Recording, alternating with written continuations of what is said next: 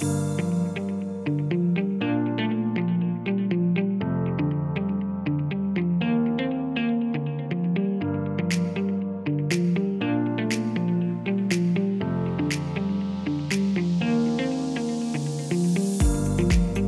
the early hours of Monday, July the 3rd, Chris Tanguy cleared up his St Helier bar after a night's trading for the final time. After 14 years of operating Tanguy's in Mulcaster Street and more than four decades working in the island's hospitality industry, Chris had called last orders.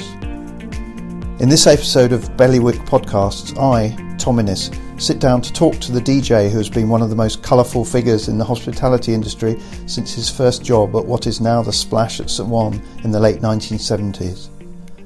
We discuss the heyday of the island nightlife scene in the 80s and 90s, the perils of the Sunday dancing law, and the recent challenges facing the sector that have left Chris fearful for its future.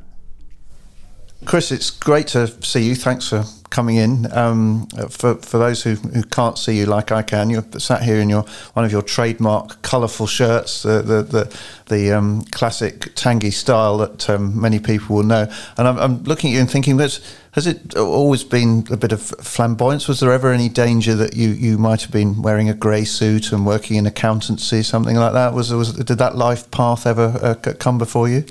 Uh, somehow, no, I don't think so, Tom. I um, I've always loved um, fashion, and uh, I suppose you know, in, in, in the years, I've always um, I don't know, like to be colourful. I love colour. My my late father, who uh, Doug Tanguy, who was a bit of a legend in his own time, um, always wore, shall we say, flamboyant outfits. And uh, even till the day he died at 95, he was still playing at the St Brelade's Bay Hotel and tying his own bow ties. Uh, obviously, for me, um, slightly tricky with one arm, so I didn't follow suit. But there you go. No, I've always um, I've always loved a bit of colour and flamboyance, Tom. Brilliant. And you, you mentioned your your dad, and um, we, we, we talked just before about being uh, born in the uh, in the island in, in 1960, being away until uh, until your teens. So we going I was going to sort of come back to that point in 1977 when you moved back to the island from um, South Africa. That seems a, a, a, sort of appropriate point to, to pick up the tale. Well, yes, um, having been um, brought up in South Africa um, from the age of six.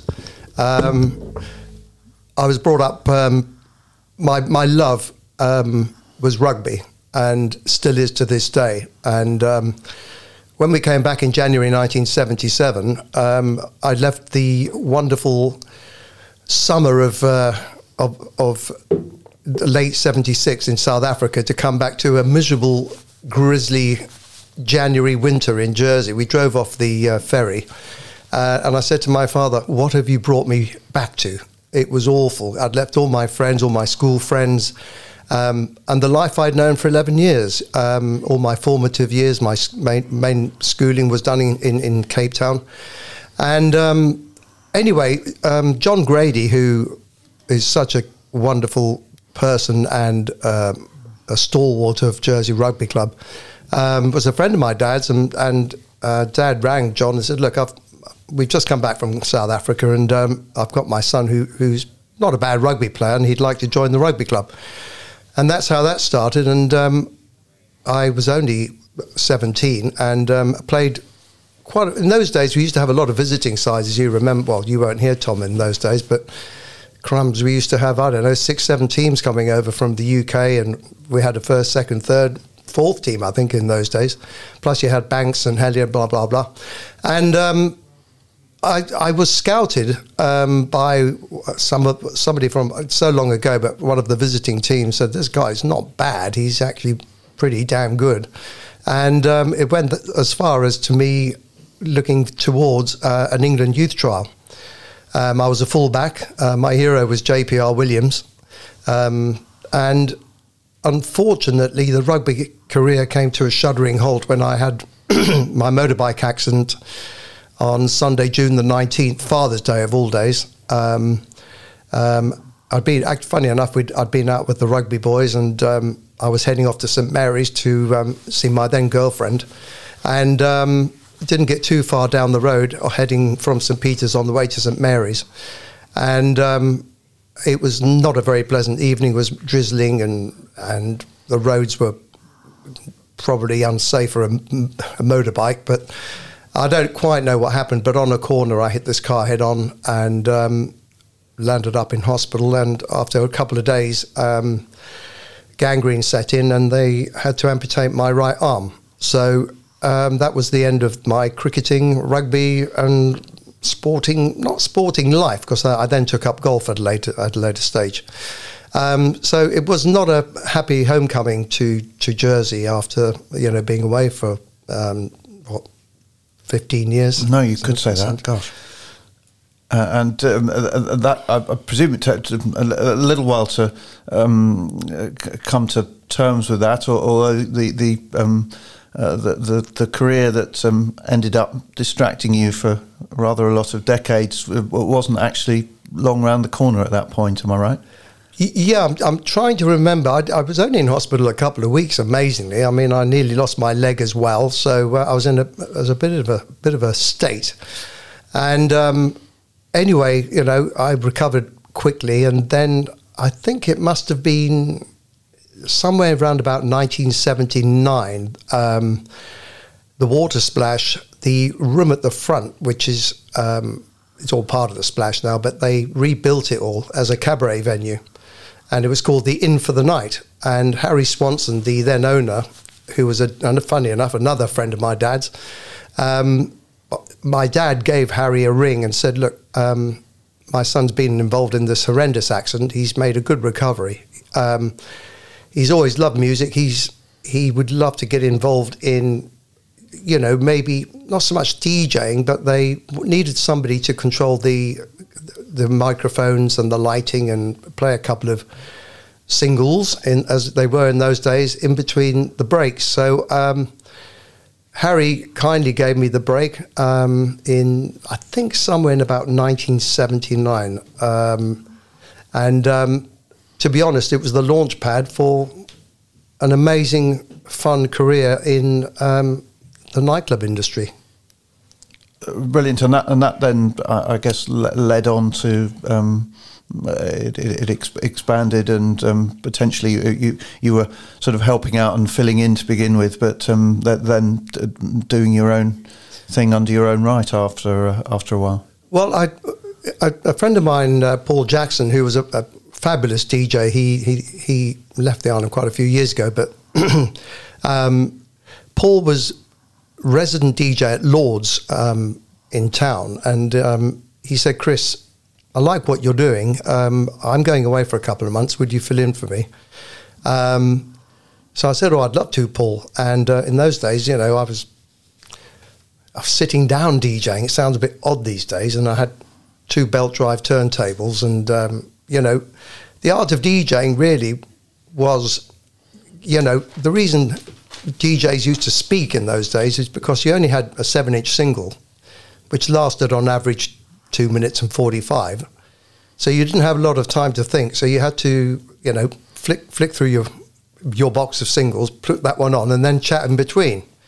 Um, now, of course, you know, you, you turn up with a pen drive and it was, it's, it's, it's a, it's a far cry from those days, but it's actually it, it's it was something about DJing with that piece of vinyl and thumbing through your box of records to find that track to put on. It, it's it, it, it was personal and so much fun. So anyway, um, Paul then moved on, and um, John Lord was then the owner of um, Lords, and uh, he offered me the um, the full time job it was very popular. I suppose it was the most popular nightclub in, in Jersey at the time. Uh, for some reason, um, he relieved me of my duties. Uh, I don't know why, because I actually said, John, hang on, you know, the club's packed. Am I not playing enough ABBA or Boney M? Obviously, something's not suiting you. Um, he said, no, Chris, um, you know, I'm going to have to let you go. So obviously, I'm 19 at the time. Um, so I'm like, right, okay, this was at the end of a Friday night session. And uh, in those days, another popular venue was Thackeray's, um, which was owned by a chap called Peter Maskell, a dear, a dear man who's still around uh, and looking fit and fine. And um, I rang Peter, I said, Peter, I know you're looking for a DJ because my dear friend Lummy was heading off to Greece to go and open a, a bar nightclub with some friends down there. And um, so I said, um, I'm probably a bit late, but I'd like to put my name forward. I know you're looking for a resident DJ. Um, John Lord has let me go. Um, so he said, Well, Chris, I've got a few people in mind, but I've seen you work, but give me the weekend. I'll give you a call on Monday. And um, he duly ran me on the Monday. He said, You've got the job. So nice I was work. thrilled. Yeah. Um, the great thing about, and it's the one thing that will always stick in my mind, John Lord always used to eat and John won't mind me saying this because he's um, we're good friends now. I wasn't great friends with him when he sacked me, but hey ho, um, we laugh about it now. And um, he always used to have a table at Thackeray's on a Wednesday night. There was a group of five of them. So I was already in situ. Um, you came up the stairs, and then the reception was at the top, and the DJ was at the other side. So as he arrived, I duly said on the microphone, Good evening, Mr. Lord. How nice to see you. and then I never looked back from there, really, Tom. It was, um, again, you know, from the, the Inn for the Night or the Water Splash, whatever you want to call it, to Lord's, what happened at Lord's, then Thackeray's. Um, and then and that was a, that was a long stint at Thackeray's. Uh, uh, then is that um, a couple right? of years? Okay. Um, you had to crawl into the DJ box. It was a. It wasn't so much a DJ, DJ box as a cupboard, uh, which you had to crawl under, and then. Um, but great fun, just great memories. You know, no great lighting system, a few bulbs, coloured bulbs flashing around, and some Colin Peavey speakers. Not the greatest sound system, but it, it was the venue, the people, and it was of its time. You know, Jersey was absolutely rocking in those days. Um, and was that was that locals, uh, locals and visitors alike? I, I guess um, all, all, contributing to um, a, a, rare old party scene. I think. Yes, um, and everything was affordable in those days. Tom, no one looked at prices on menus. It was just you know everywhere was packed, and we had all the cabaret shows and all sorts of people used to come in. You know, whoever was appearing at the opera house, you know, they'd pop in after, and it was just this wonderful, vibrant scene going on. And um, so, I when I sorry, I, will rewind because um, when I came back, there was a venue called the Skyline which was at the Hotel de France. Um, I would imagine that probably opened 78, 9. Oh, no, hang on. No, I came back. So 77 probably. And um, for anybody that knows the, um, the Hotel de France, the as you drive in, it's the multi-story car park. So on the top floor, they converted a part of what basically was the multi-story into a nightclub, which was called the Skyline and um, wonderful DJ. His name is the late Mickey Musgrove. He passed away in '87, dear man, and I, one of the finest DJs ever to to, to work in Jersey. Um, Skyline then morphed into Madison's, which opened in 1982, and Madison's at the time was 30 years ahead of its time, probably. And Ian Thompson um, was the manager, and he spoke to Ian Parker, who owned the Hotel de France. He said, "I reckon we could create this amazing nightclub." So with with Ian's, um, you know, brain and and Mr. Parker's money, they created Madison's, which opened in 1982, and um, Ian Thompson, Mickey Musgrove was was going to be heading off to Raffles to run uh, run raffles. So Ian was looking for a DJ. He'd seen me DJing at Thackeray's, and he said, "Chris, I like what you do. How would you like to be my resident DJ at Madison's?" Well, it was like winning the the, the, the lottery. I couldn't believe it. I thought, "Blimey!" So there we were, and um, I was there till um, 1986. Right, and that that that was, uh, um, I guess, uh, a lot, a lot of people talk about the heyday, but I guess that that spell, the the the eighties has that that image anyway, and um, eighty two to eighty six, right, in the sort of the, the sweet spot of the of the the decade. Um, it was uh, it was all happening. Some quite big names um, uh, um, c- coming over to the island as, as, as well during that stage. Is that right? Yeah, well, you know, people actually, we, we did an amazing light show. It had the most amazing lighting rig, and people would actually come up just to watch the light show, which we put on for about 20 minutes. But in those days, Tom, we were full by nine o'clock. You know, there was a queue up the stairs going around the corner.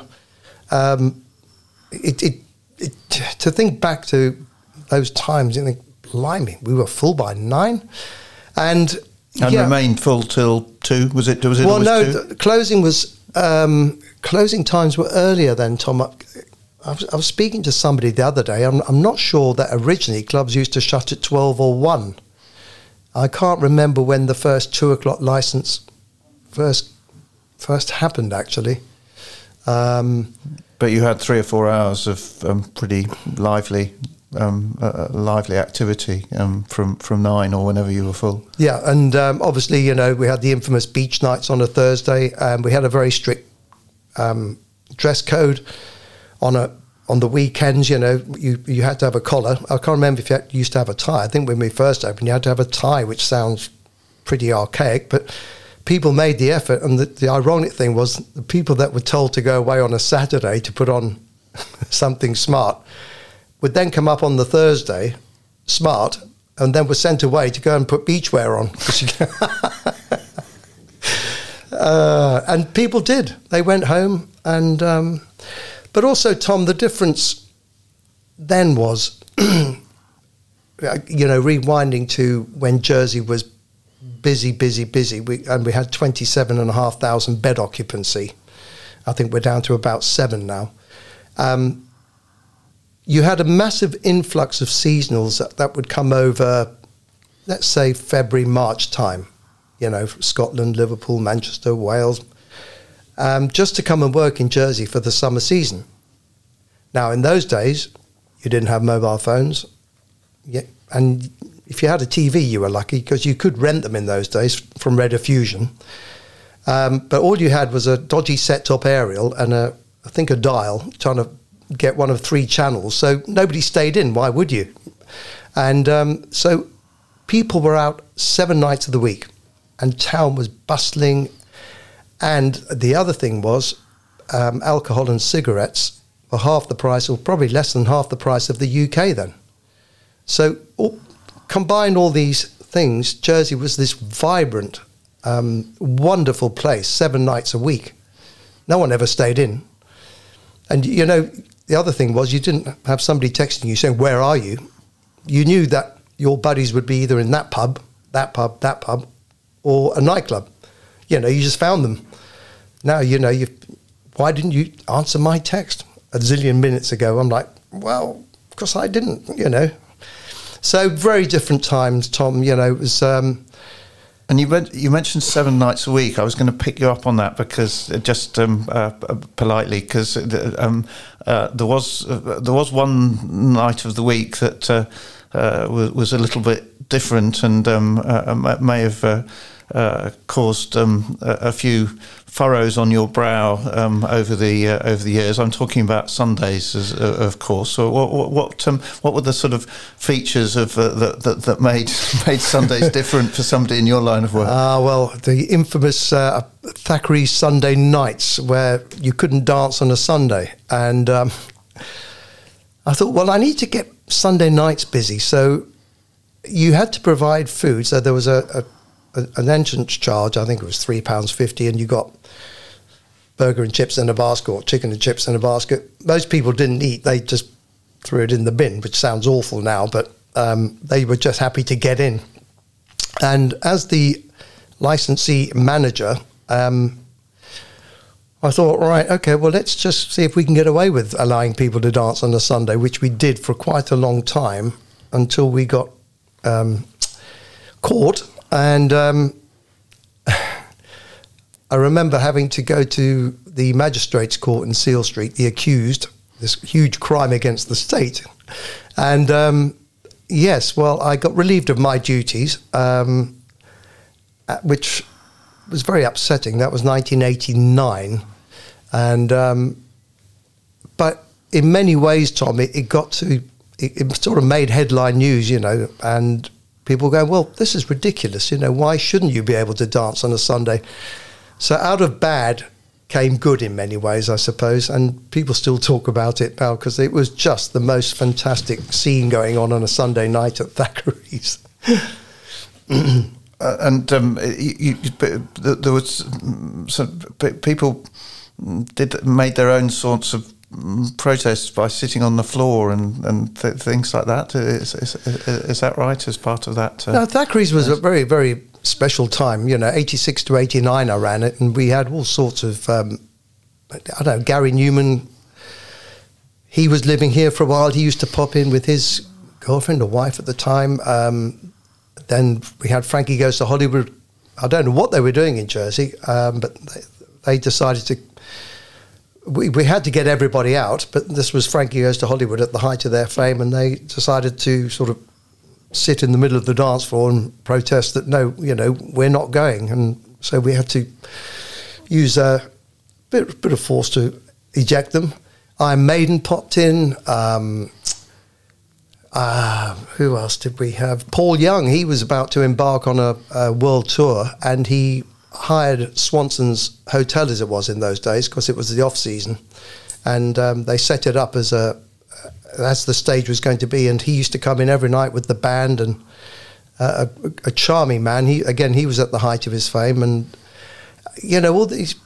All these wonderful people I was lucky enough to meet, and I brought Edwin Starr over, who did a, a night at Thackeray's. You know, only to playback. We weren't big enough to put on bands and stuff, so they like had their backing tracks.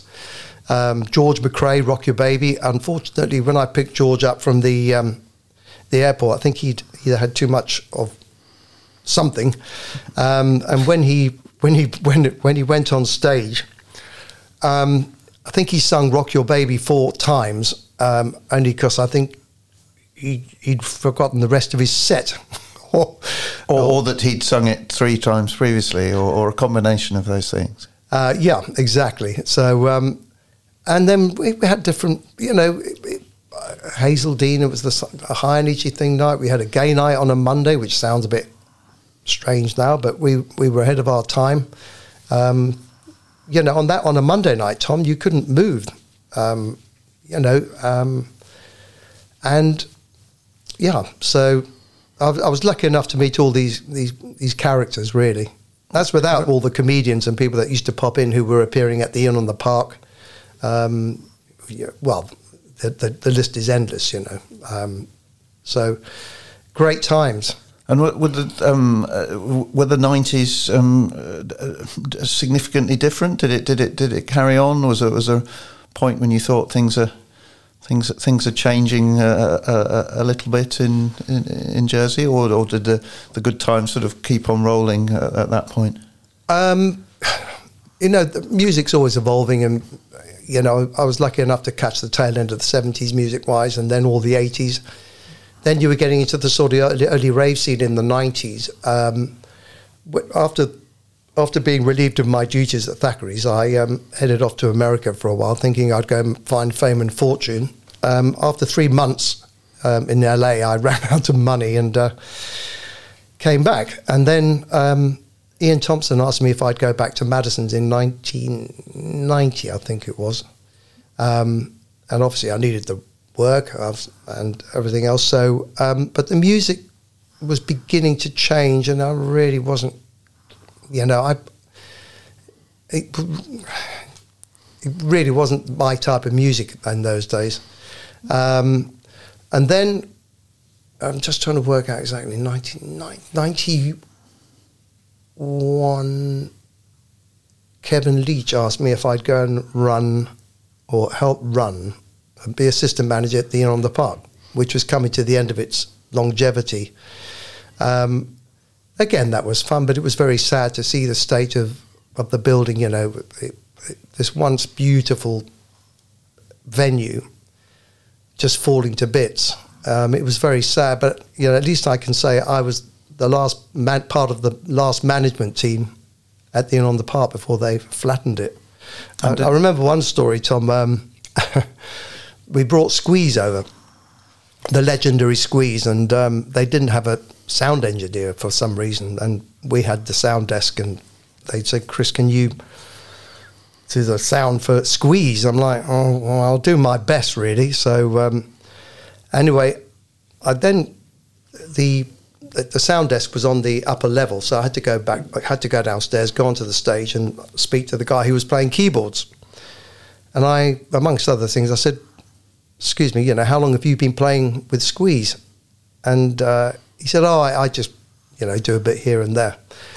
Unbeknown to me, it turned out to be the Jools. legendary Paul Carrack Paul Carrack, sorry. who wrote How Long Aha. what, uh, for Ace, which was one of my all time favourite songs.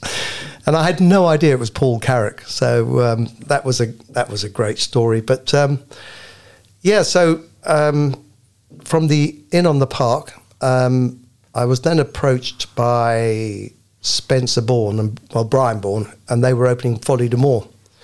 And Spencer asked me if I'd go and run it for him. Um, and I didn't really fancy, you know, the, the the whole management thing. But I said I'd love to come and DJ for you. Um, so that's what I duly did, and uh, so I was there from the beginning of Folly de Moor, and um, that was fun, you know. Um, and then uh, Madison's closed down, but we I wasn't involved then, uh, obviously. And then my uh, a friend of mine, Dave Hilditch, um, long life, a great guy. Um, he said, "Chris, Madison's is closed. Um, do you fancy approaching Robert Parker, the son of Ian Parker, and see if we could put a deal together to take it on and reopen it?" So that's what we duly did, and we you know, reopened sometime in late '92, I think. Um, thinking with slightly new dynamics and stuff, we, we, you know, people would come flooding back. Uh, that didn't happen. Things had moved on. The, the, you know, the whole music. So we had to rethink it, and we had to go down the lines of, of becoming more of a sort of um, housey venue, you know, um, club venue, and it, it worked. And um, Dave and I um, had ten years there up until the end of 2002. New Year's Eve two, uh, 2002 was the, the last night. But we had some great DJs came over. We used to bring some American DJs over. Carl Cox DJ'd, Boy George. I could go on and on and on. Um, but again, good times. I was very fortunate that, you know, all these things seem to slot into place for whatever reason. I- think my life sort of worked like that. I don't know.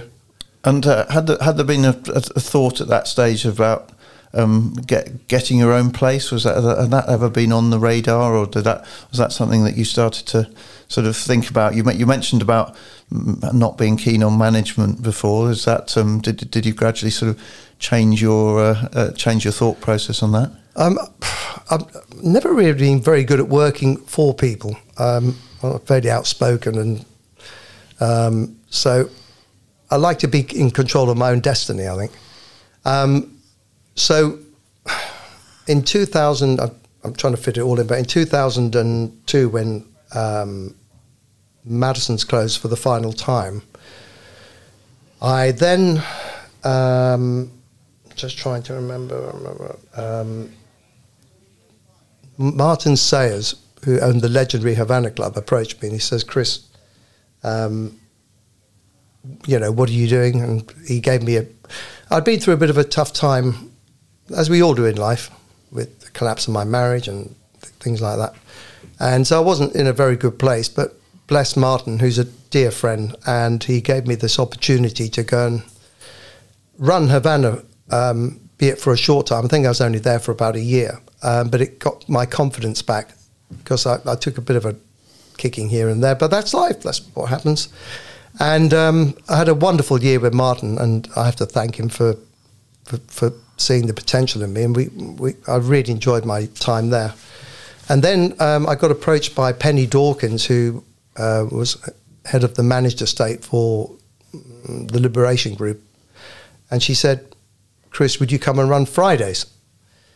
So off the journey then continued. So I left Havana and I ran um, ran Fridays, which is now the Halkett, between 2005 and 2009. That's right, four years. That was fun filled as well. Great fun. Um, and then as I was heading towards 50, um, and I think I sort of done my time at Fridays and the brewery, well, let's say my services were no longer required, but they had no reason to get rid of me. So they moved me to the then Corinthian, which um, talk about chalk and cheese. I mean, the Corinthian was a pretty rough old pub that I think when it first opened as one of the, one of the first sports theme bars in Jersey, it was absolutely beautiful, all the memorabilia and stuff. But unfortunately, it had been allowed to go to rack and ruin. But they said, Chris, you know, will you go and run that? Well, hello.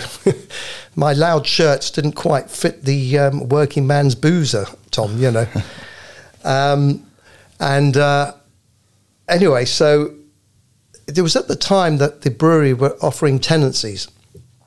And Penny said, Look, Chris, are you interested? Um, we've got some here, some there. I said, Well, if I take one, it's got to be down the Weighbridge end of town. That's because town had moved you know, the pubs, bars, and everything was all moving that direction.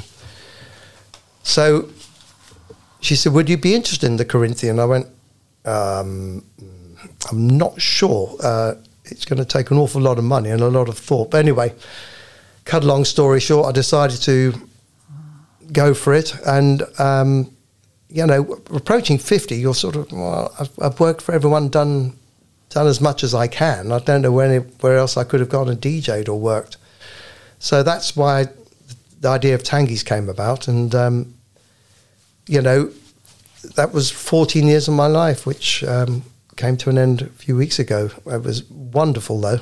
Ups and downs like any business, Tom, you know. Yeah, um, no, that's when our paths first uh, crossed around the, the opening um, time in uh, back end of 2009, as I recall. And, and it, it was. Um, the, the, the 14 years was was extended um, uh, to 14 years uh, um, as a result of the, the, the dreaded pandemic that uh, affected most of us in all sorts of ways. You you you were um, you you had one foot heading towards the exit door in in early 2020 before everything changed. Is that, that that's that's more or less right? Is it?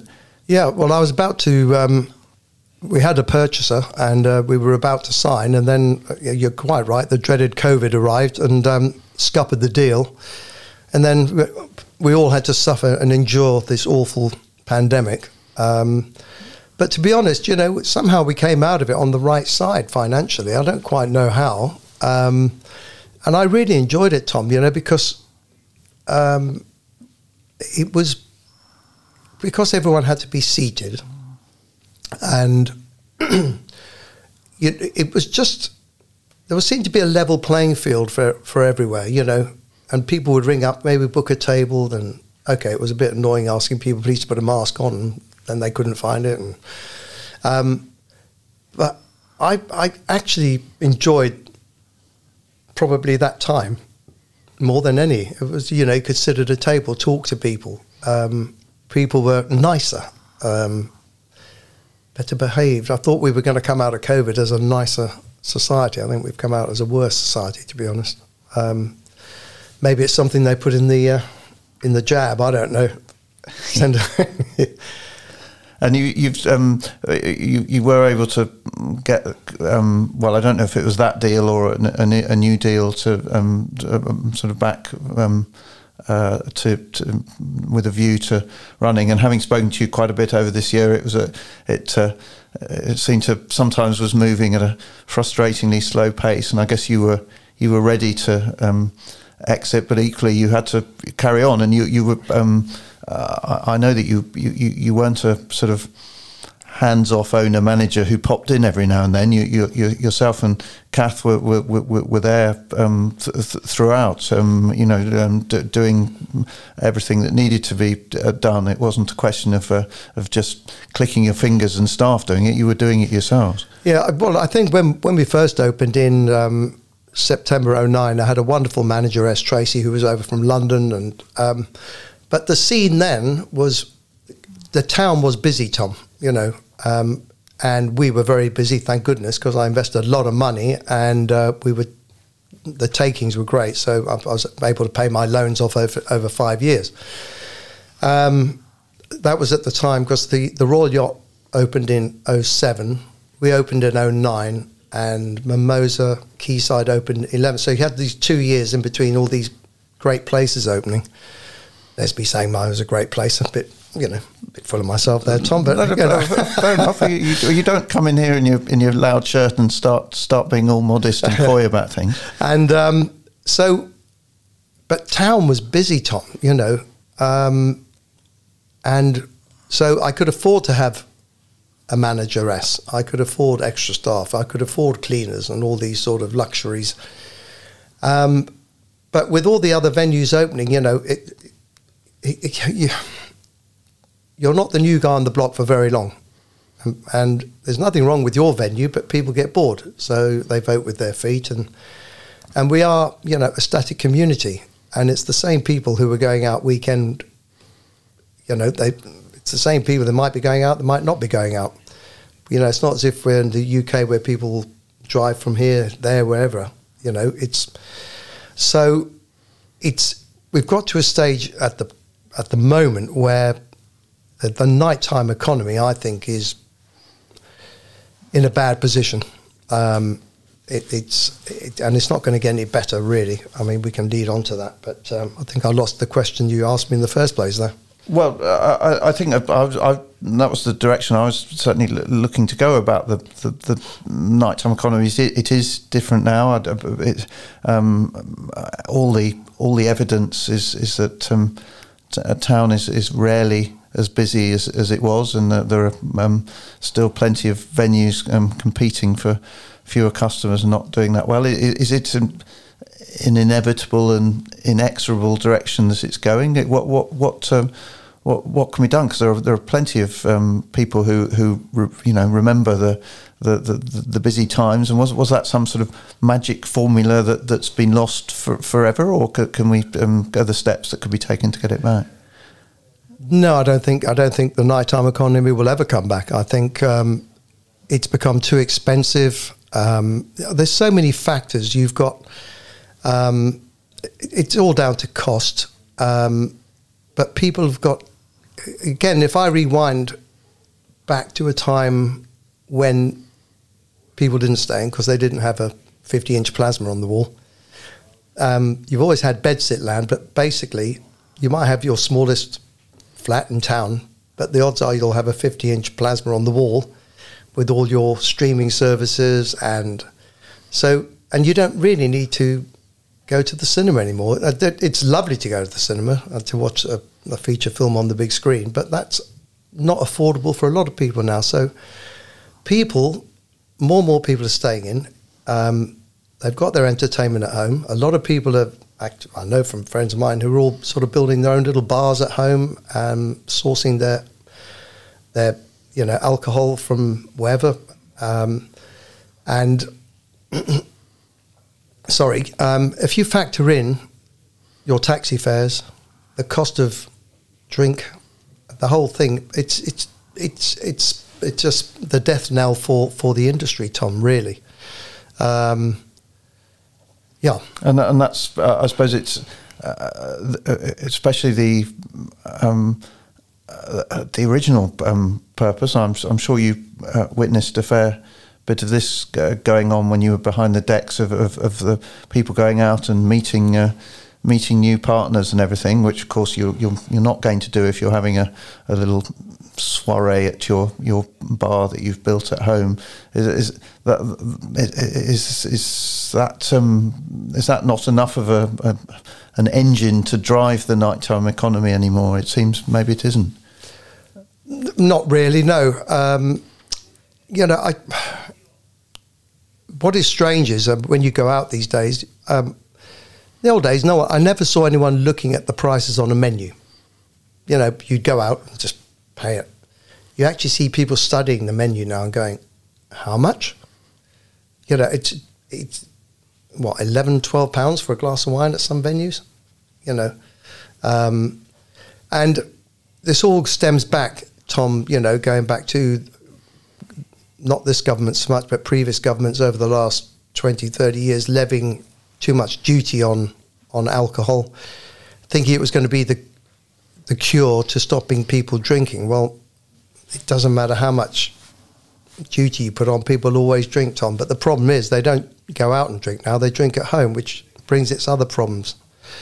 Um, so, and I, I don't think the breweries help themselves either. You know, you certainly for me as a tenant, you've got this archaic tie-in, which you'll remember, Tom, when you worked for Theme um, with pubs and stuff. You know, okay, you take on one of the brewery's um, buildings.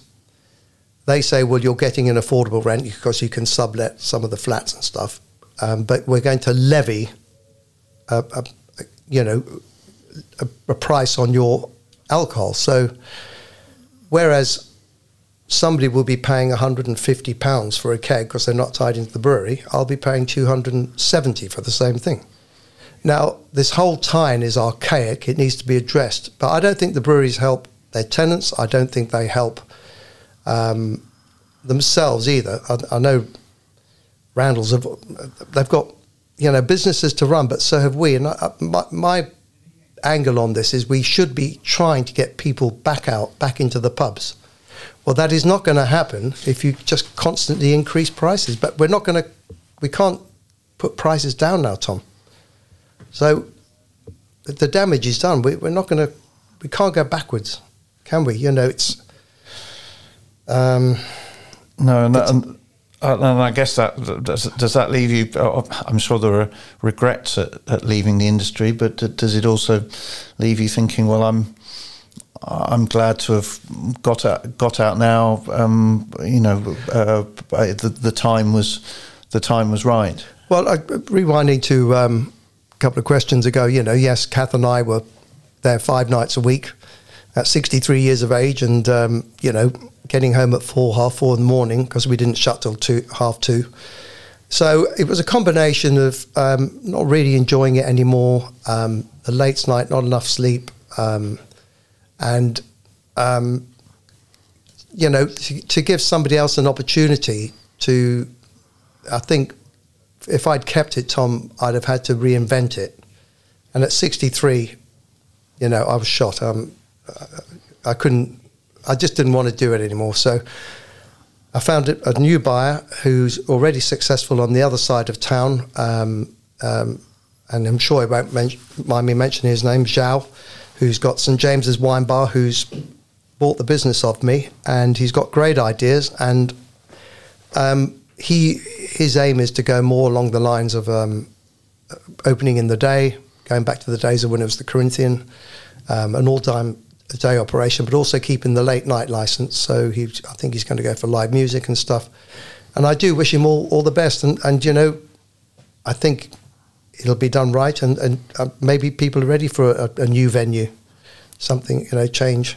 No, sure, and, uh, uh the, um, the, the half four finishes definitely will be off your uh, off off your agenda now. I, am sure there's plenty of other stuff that you'll be uh, uh, you'll be doing in in writing the original piece in the paper. I I, um, I, I, I was I think initially referred to former DJ, and then I thought, no, that's that's not accurate. You don't. You're not a former DJ. I, I, I, saw you playing tunes at the at the rugby club and the, the big promotion party in, in April. Only a couple of uh, couple of months ago, and I was thinking, no, I, I and, and, I think I, I, amended that before it uh, went to press. Um, so you, you you, you you haven't hung up your cans. I guess you're just going to be doing things a bit on a bit more occasional, on your own terms type of uh, type of basis. Is that is that it? Well, fortunately, the old boy stood in demand, and uh, yes, you're right. That was just such a fun night, Tom. Was and the uh, the day we won the, the, championship, that was amazing. Um, yeah, so uh, look, my love is DJing. I love performing and I love the public. I love people and I love playing music. And I think if you speak to anyone who's in entertainment, to see my, my love is to be up there playing great music and just watching people have fun. There's, there's nothing better, really. And you get paid for it. Well, sometimes. that, yes, it's probably. Uh, I, I, guess it's a bit checkered. Uh, um, you, you, probably developed a, an idea of uh, when people were booking you of um, the ones who. Um, who the check really was in the post, and uh, uh, the ones who it was more in inverted commas, I suppose. Well, fortunately, Tom, um, at the moment, you know, there are 70ths coming up, which is a bit of a you know, people like, oh, it's my mum's 70th. I'm like, well, I'm only seven years off it. um, yeah, I don't think I'm going to just, you know, go out and do events here and there and uh, keep my finger in. But we are planning on, on, on moving away from the island. Um, uh, I think it's time. I've been back 46 years and um, Jersey will always be my home, Tom, but I'm fairly distraught with the way this island. I don't want to get too political, but um, things always change. But I, I, just don't think things have changed for the better. I, I really don't. Um, you know, and I don't. This, these stories are for another day, but um, it, it, worries me that more and more people are leaving, and you know what we've done with the waterfront. I mean, it's a disaster zone. Um, we had an opportunity to build a, a wonderful waterfront then. We're stuck with something pretty nasty. Um, but it's done. The damage is done. I don't think the good times are going to come back. I, I, don't want to sound depressing either, but I speak to an awful lot of people, Tom, and you know everyone's sort of singing from the same song sheet, saying they don't really enjoy being here anymore. I mean, we're lucky. It's a beautiful place to live, and I don't want to, people to say, "Oh, Chris Tanguy's moan, moan, moan." I'm not moaning. All I'm saying is that, yes, we do have beautiful beaches and we have everything else, but they're not so beautiful in the seven months of winter we have to put up with. And there are other places in the world that are just as beautiful. But I just think we've gone too far down the line now of of coming back and the good times. I just don't see the good times rolling again, Tom. You know, it's it's sad. But hey, no, you've got to call it as as, as you see it. Uh, and uh, I, I, um, I, certainly wasn't looking to uh, turn it political. I probably do need to touch on you. You you you, you had a a dabble um, with with um, politics in, in 2022. Was it was that a sort of brief moment of thinking I could I could you know, I can make a difference here and everything. And, and, and could you, if, um, if, if the voters had, had responded, or do you, do you look back on that and think, well, I, I don't know if it was really for me? Uh, I think I dodged a bullet. Um, no, the, the, problem is, as, as, a sole voice, you can't you can't make a change. You know, um, there's things I'd like to change, but you have to have a nucleus of people around you. Um, and I, having spoken to friends. I know most of the people in government. I think one way or the other, and um, they've kind of said, "Chris, I think you you were lucky."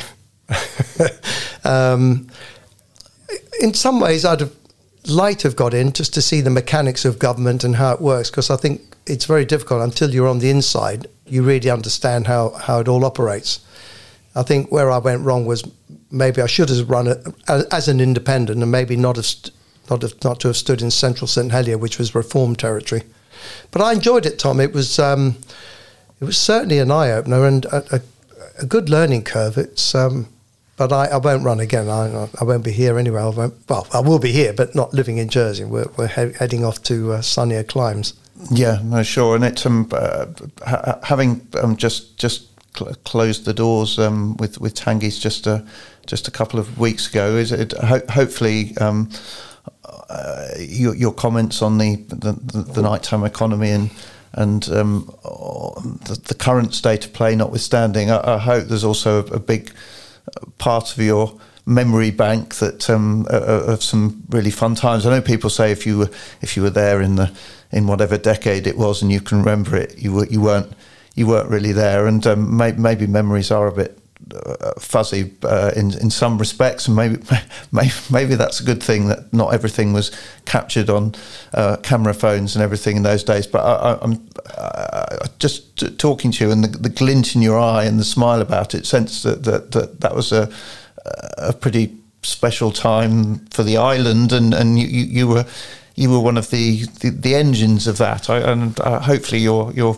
it, will it'll keep you you warm in your retirement, even even when you are in somewhere uh, warmer than, than Jersey, and, and you're, you're, you're sort of proud to to have played a, a, a, you know a part in in in all that of people having such a such a good time when they were they were going out in the eighties and nineties. Well, I, I think for me, if I can just thank everyone who's who's supported me and, and been part of my journey for the last 46 years. It's been an absolute blast. And I'm sure, you know, um, in all the places I worked, you know, there's relationships, marriages, you know, and all been formed. Normally, these things all happen, don't they? Not all in a nightclub, but generally, you know, that's where you went out to meet your beloved or hope to meet your beloved. And now I've seen, you know, the, the sons and daughters and their sons and daughters, which is, you know, um, and they go, "Oh, my mum used to come to Madison's when you were there in, like, you know, 1982 and 1983 and all that sort of stuff." And now they're, you know, it, it, it time has no what is the word time? It, it, it time just marches on and um, I hope I've kept myself fairly fit and I've still got my hair Tom and it's still um, still the same colour and maybe not as blonde but somehow I haven't gone grey Tom. How, how's that happened no well it, I've kept it and it's not gone grey no you've, you've, done done well and uh, and and looking good and um, I, I've had uh, great fun having a bit of a, a, a chat through it all. So um, we, have been talking about doing this well uh, for mm, th- three years in some respects. Yeah. So uh, it's it's nice to have uh, uh, done it, and um, I, I, hope um, and there'll be lots of other people in Jersey hoping that um, you, will you'll, you'll be uh, if you, if you're living away, you'll be back on a regular basis to uh, uh, to catch up with uh, catch up with people and maybe do a few seventieths or seventy fifths or or eightieths or what wherever, wherever we've got to at uh, at that stage on the on on the timescale. Tom, it's been a it's been a pleasure, and uh, you're a great guy. And I say thank you for being part of my life, certainly since I opened Tanguy's, and um, our times at the rugby club, and uh, uh, it's just great. And uh, thank you very much indeed. I've really enjoyed it. No, we've had a, a, a blast, uh, Chris. So uh, thanks very much, um, uh, ladies and gentlemen. Chris Tanguy, I got all showbiz there. Thanks very much. thanks, Cheers. Tom.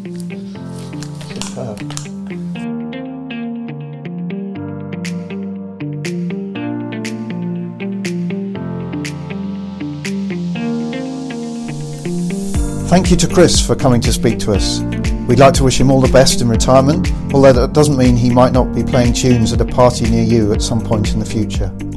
Don't forget to visit bailiwickexpress.com or pick up a copy of your local JP.